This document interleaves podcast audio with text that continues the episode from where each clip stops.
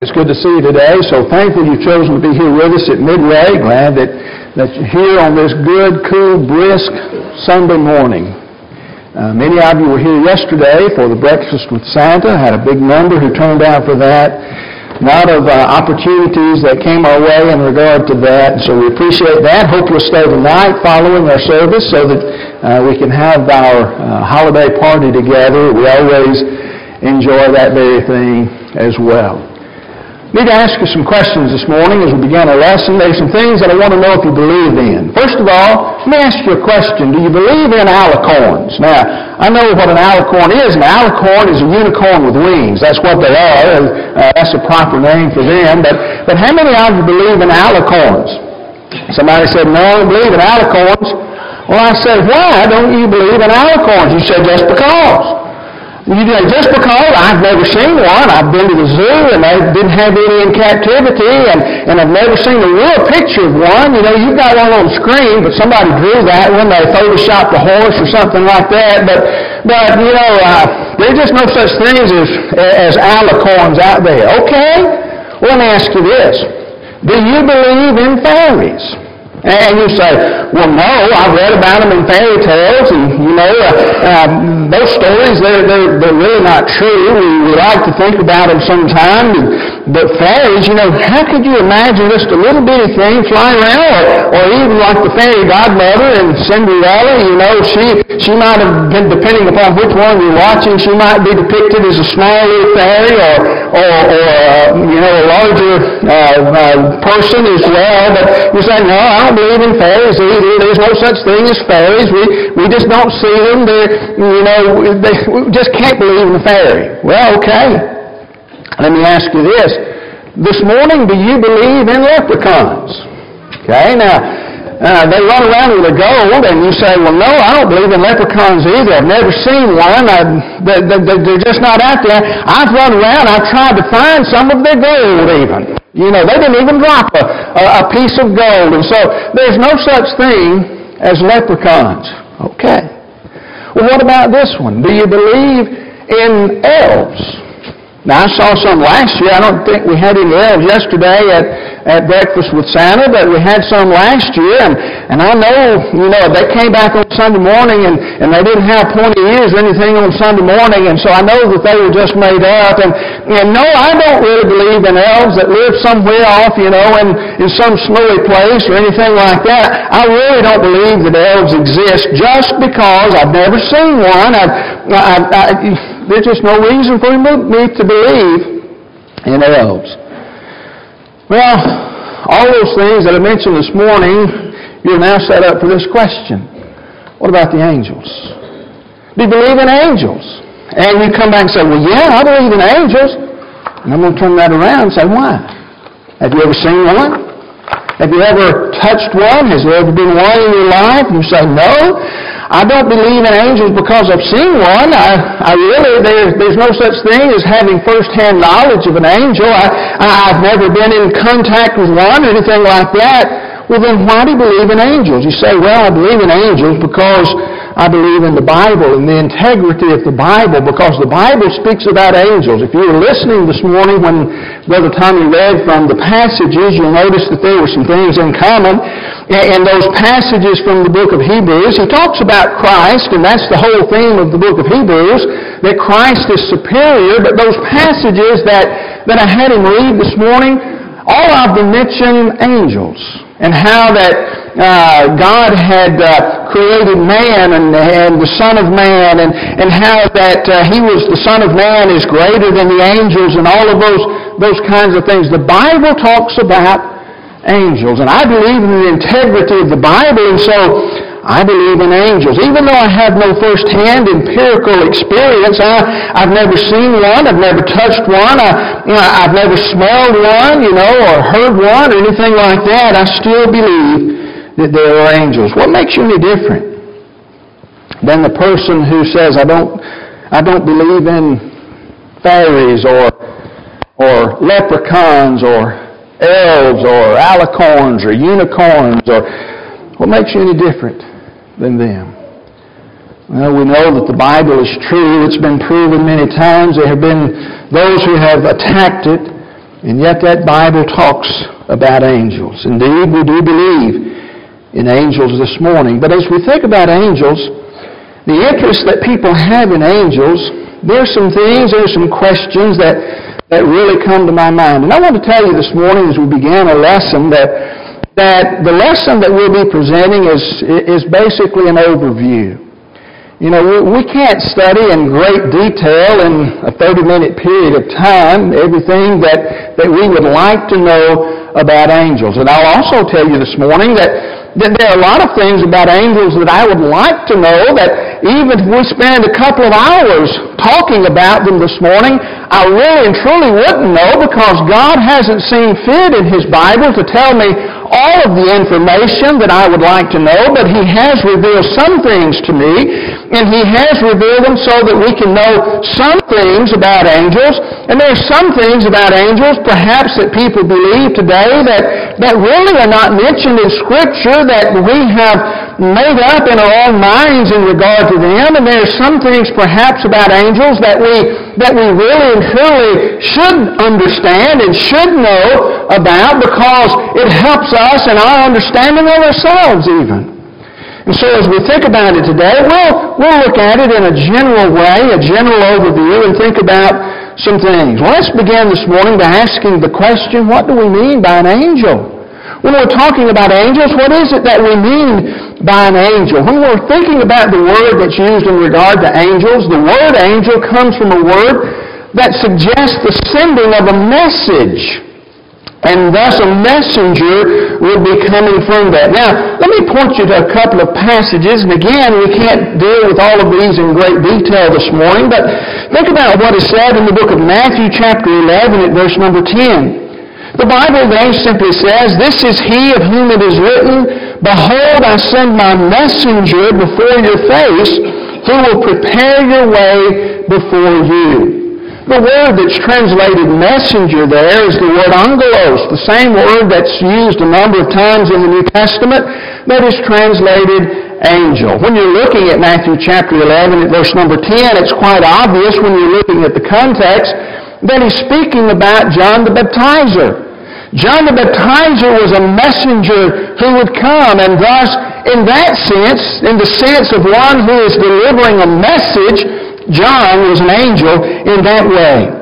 And again, as you're thinking about that, you might even think about the fact that, that Jesus, the pre-incarnate Jesus is spoken of as being a messenger, an angel as well. Back in the book of Malachi chapter 3, the Bible talks about sending that messenger, uh, referring first to John the Baptizer. He says, Behold, I send my messenger, and he will prepare the way before me.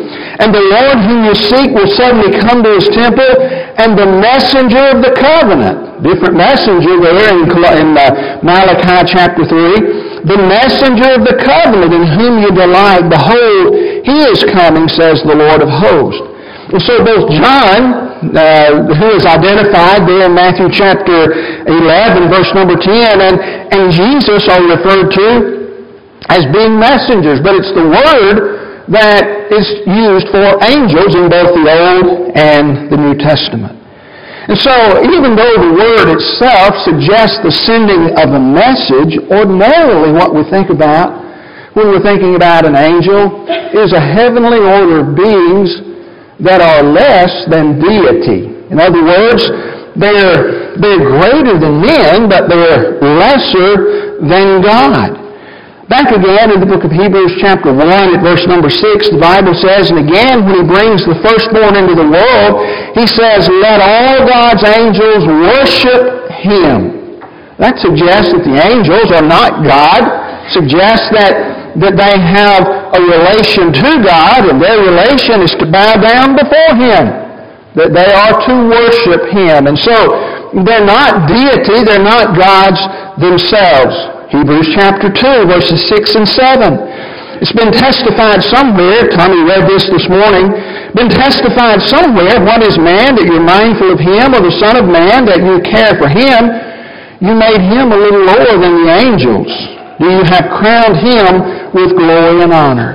And so, even though they're not God, they're still above us. They're still a little bit different from us. They are that heavenly order of beings. And that's what we're generally talking about when we're speaking about angels. Which brings me to the second question that I want to address this morning, and that's simply this. Where did they come from? Where did angels come from?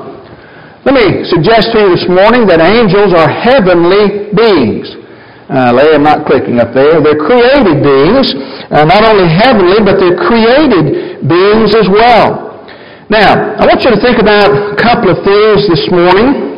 Understand that when we're talking about angels, they're less than God, but only deity, only God has the quality of immortality abiding in Him. 1 Timothy chapter 6, verses 14 through 16. The Bible says to keep the commandment unstained and free from reproach until the appearing of our Lord Jesus Christ, which He will display at the proper time, He who is the blessed and only sovereign, the King of kings and Lord of lords. Now watch verse 16 who alone has immortality, who dwells in unapproachable light, whom no one has ever seen or can see, to him be honor and eternal dominion. Amen. Only God. Only God can be traced as far back that way and even farther than you can imagine. Only God can be traced as far in this direction, in the future, if you will, and even farther than you can imagine. Only God can be thought of in both of those terms. Only God has immortality, where had no beginning and no end. But angels are different. Angels are created beings. The Bible speaks about uh, the fact that as we're looking at angels and thinking about them, in verse, uh, verses 2 and 5 of Psalm 148, the Bible says, Praise him, all his angels, praise him, all his host. Let them praise the name of the Lord, for he commanded, and they were created. In a passage which deals with, with praising God, he speaks about the fact that the angels who are to praise him were created beings. But think about Nehemiah chapter 9 in verse number 6. The Bible says, You are the Lord, you alone, you have made heaven, the heaven of heavens. Now watch this. With all their host. You've made heaven, the heaven of heavens, with all of their host. Everything that's in heaven, you have made. The earth and all that's in it, the sea and all that's in them, and you preserve all of them, and the host of heaven worships you. You see, the Bible speaks about angels that they are created beings, but when were they created? When were angels created? The Bible doesn't tell us exactly when they were created explicitly and, and say on this and this particular time God created angels. However, from what is revealed in the Word of God, it seems that we can come to a conclusion Turn, if you will, in your Bible to the book of Exodus chapter 20 at verse number 11. And I realize this morning that we're covering a lot of territory and we're hitting things very fast, but, but maybe you even jot it down. Exodus chapter 20 verse 11. The Bible says, For in six days the Lord made heaven, the earth, the sea, and all that is in them, and rested on the seventh day. Therefore the Lord blessed the Sabbath day and made it holy. God made heaven and everything that is in them. Genesis 1 1 In the beginning, God created the heavens and the earth. In Job chapter 38, verse 4, and verse number 7, Job is asking, or God is asking Job, Where were you when I laid the foundation of the world? And he speaks about the, uh, uh, the sons of the morning uh, there, uh, when the morning stars, rather, sang together and all of the sons of God shouted for joy.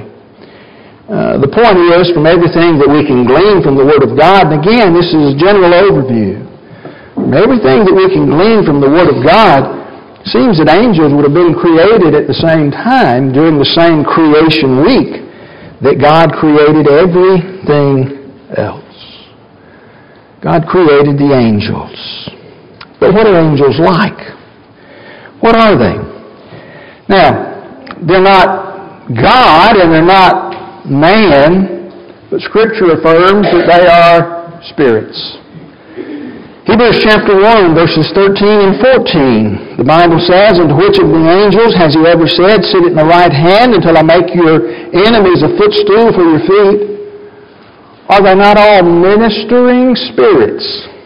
The writer of the book of Hebrews asked, sent out to serve for the sake of those who are to inherit salvation. You know, we don't know a whole lot about spirits, do we? We do know that the Bible reveals some things. A spirit's not physical in nature. In other words, it doesn't have flesh and bones. We know that from passages like Luke chapter 24 verse 39 and Matthew chapter 16 verse number 17. Uh, we know that angels don't engage in physical relationships such as marriage. Jesus spoke about that particular fact in Matthew 22 at verse number 30. And aside from a few of the the, the brief comments that we can see in the Word of God about angels, there's, there's not a lot of information about the makeup of these heavenly creatures. You know, when we're thinking about what they are like. But one thing that we can know about them, in addition to the fact that they are ministering spirits, is that angels are accountable to some kind of law before God. Think about what is said in 2 Peter chapter 2 at verse number 4. For if God did not spare angels when they sinned, but cast them into hell and committed them to chains of gloomy darkness to be kept until the judgment. Notice the Bible speaks about how that they sinned. You know, the book of 1 John chapter 3 at verse number 4 says that sin is a transgression of law. The angels couldn't sin if they were not under some kind of law. Paul said in Romans chapter 4 verse 15 that where there's no law there can be no sin. But Peter affirms that the angels sinned. Jude does the same thing in Jude verse number 6. And the angels who did not stay within their own position of authority, but left their proper dwelling, he has kept in eternal chains under gloomy darkness until the judgment of the great day. When angels sin, and they do, according to those two passages of Scripture, when angels sin, I want you to think about this, I want you to think about it very, very carefully. When angels sin, they have no plan of redemption that has been provided for them. As far as we can tell in the Word of God, the gospel plan of salvation under which we are able to have our salvation is not applicable to them. Jesus didn't come for them, Hebrews chapter 2, verse number 16. The Bible doesn't say anything about this great mystery. But as we look at them and we think about them, here it is, they are under this great law. But then again, that brings me to another thing, and that's simply this what do angels do? And again, we're hitting this really, really fast this morning. We've already noted in Hebrews chapter 1, verse 14, that they're ministering spirits. They carry out the bidding of the Creator. We know according to the book of Isaiah chapter 6 verses 2 and 3 that they worship and they serve God. And in Revelation chapter 22 verses 8 and 9 we find them worshiping God or at least they are, spoken of there as John falls down at the feet of one of the angels begins to worship him. He lifts him up and, and he tells John, he says, worship God, not the angels. In ancient times, when we're thinking about angels, they often took the form temporarily of a human being. And they delivered messages to God's people. Now, one great example of that is found in Luke chapter 1, verses 26 through 33, when the angel Gabriel came and delivered a message and said that uh, Mary would be expecting a baby. Angels often delivered messages throughout the Old Testament. They took on human form. Let me just make one brief observation here before we, we go any farther. Every time, you know, we, we encounter an angel in the Bible, they have basically the same form, but whenever we picture angels for the most part, today we think about them having a different form. What do you mean by that? Well, generally speaking today, when we think about an angel, you see one pictured in some way, they're pictured as a lady, a woman. But every time we see them taking the form of a human in the Bible, they take the form of a man. They take the form of a man. And that's just one thing, you know, we've, we've created this picture in our mind, but it's a different one than, than the Word of God. They came and they delivered messages. But not only that, angels came as protectors. They sometimes function as the protectors of God's people. When Daniel was cast into the den of lions, what happened? Well, they didn't gobble him up, did they? The Bible speaks about that God shut the mouth of the lions, but in Daniel chapter 6 at verse 22, the Bible says, My God sent his angel and shut the lions' mouths, and they have not harmed me. God sent an angel to take care of that. Not only that, but in Acts chapter 12, at verse number 7, when, uh, when Peter found himself in jail, and, and God uh, did that miraculous jailbreak for him. In Acts chapter 12, verse 7, the Bible says, And behold, an angel of the Lord stood next to him, and the light shone in the cell. And he struck Peter on the side and woke him, saying, Get up quickly. And the chains fell off his hands. You know, that's a pretty funny picture if you think about it. Peter's laying there asleep. He's in jail. He's chained up. He's laying there asleep. And an angel slaps him and says, Wake up! Wake up! we got to get out. Wake up quickly. Again, there's the protector, the one who led uh, Peter out of jail. And so they sometimes functioned in that way. Uh, you encounter in the book of Matthew chapter 18, verse number 10, you encounter what some believe that angels perhaps do today. Uh, Matthew chapter 18 at verse 10 says, See that you do not despise one of these little ones, I tell you, that in heaven their angels always see the face of my Father who is in heaven. Uh, some people somehow get guardian angels out of that for us even today. But the only problem with that is, and, and I wish I had more time to delve into it more deeply, uh, the angels are not with the people. The angels are in heaven with God, even in this passage of Scripture. And so we need to consider that as well. We do know that angels have interest in the activities of Christians. Uh, 1 Corinthians chapter 11 verse 10, the Bible speaks about the wife and how that she ought to have a symbol of authority on, on her head. Why? Because of the angels, he says. They have some kind of interest in us. And in the book of 1 Timothy chapter 5 at verse 21, in the presence of God and of Christ Jesus and the elect angels, I charge you to keep these rules without prejudging, doing nothing from partiality. Paul is giving instructions to Timothy. One of the things that he mentions is that, hey, the angels are witnesses of this as well. And so they have some interest in the affairs of mankind. Again, Hebrews chapter 1, verse 14, they're ministering spirits sent out to serve for the sake of those who inherit salvation. Uh, as you look at that passage, it's an interesting one. There's a question in, as to what do they do.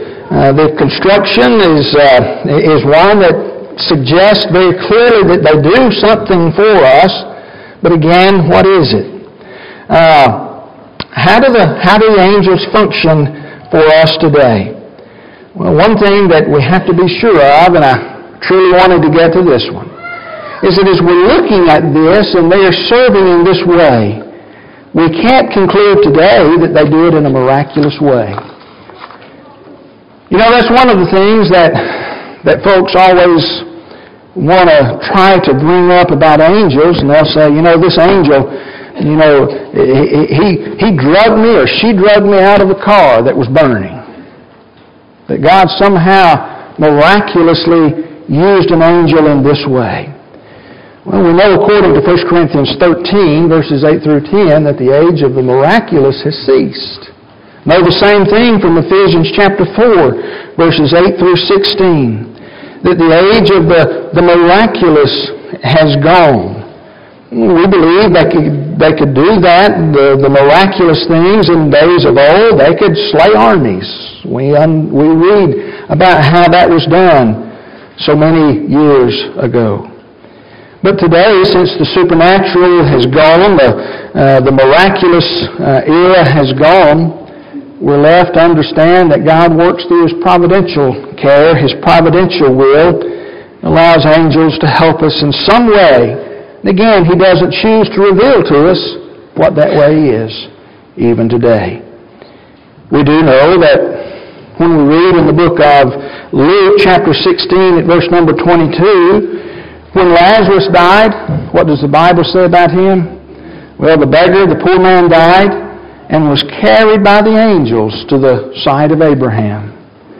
We do know that they had an, uh, a, a part there.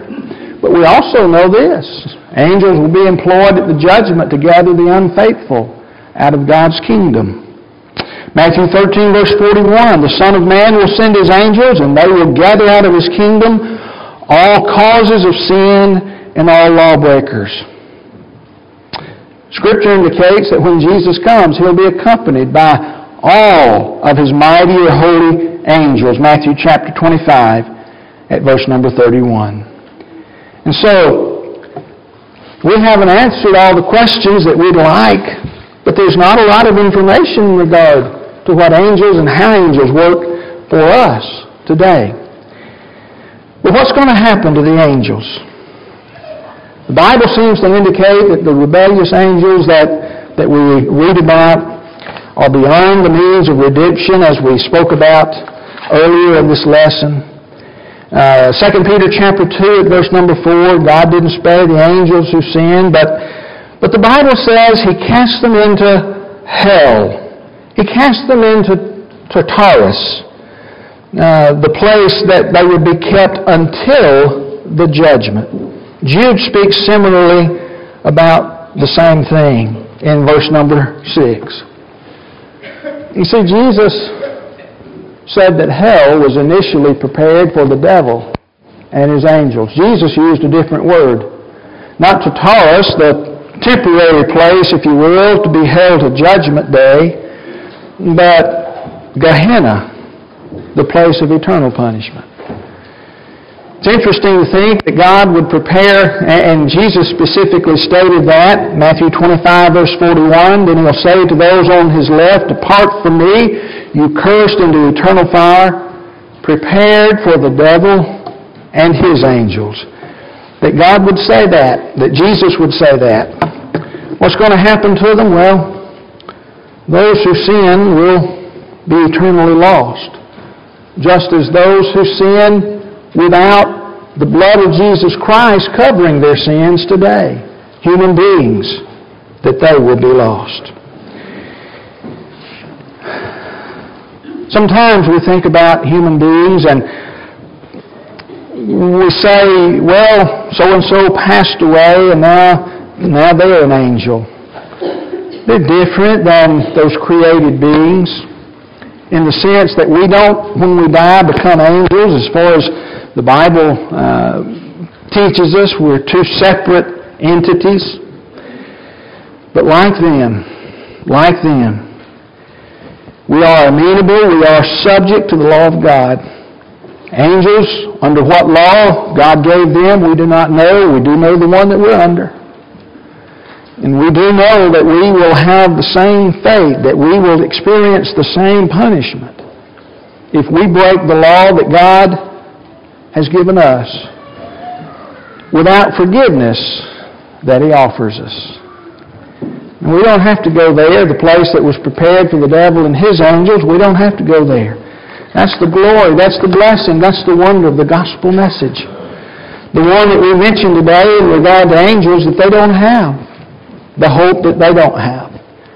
I don't know why God, as far as He chose to, to, uh, to tell us, didn't give them another means. Was it that they were so close to God that, you know, in His presence that they uh, just didn't deserve another chance? I don't know. God didn't say. There's a whole lot more that I'd like to know about angels.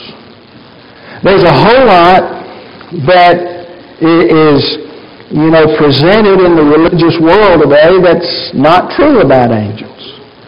Today we just sort of touch the hem of the garment in talking about them. We know they're real. We know they're God's messengers. We know they have an interest in us. And we know that like us, they are responsible to God for being obedient. What about you this morning, your life? Are you living for God? Are you living for Satan? Are you living a life that would result in your eternity being with God or your eternity being separated from Him? God's made it possible for us, all of us, any of us, to have forgiveness of any sin that we have in our life. If you're not a Christian, if you've never been baptized for the remission of your sins today, you understand that that's what you need to do. We'd love to assist you with that. If you need to know more about that, we'd love to study with you about it from God's Word in detail. But maybe you're here and you know this morning that your life is not right with God and you want to put your Lord on in baptism, we want to assist you. Maybe you're here and you've done that, but you still are separated from God today. Don't leave this place in that condition. Come back to Him right now as together we stand.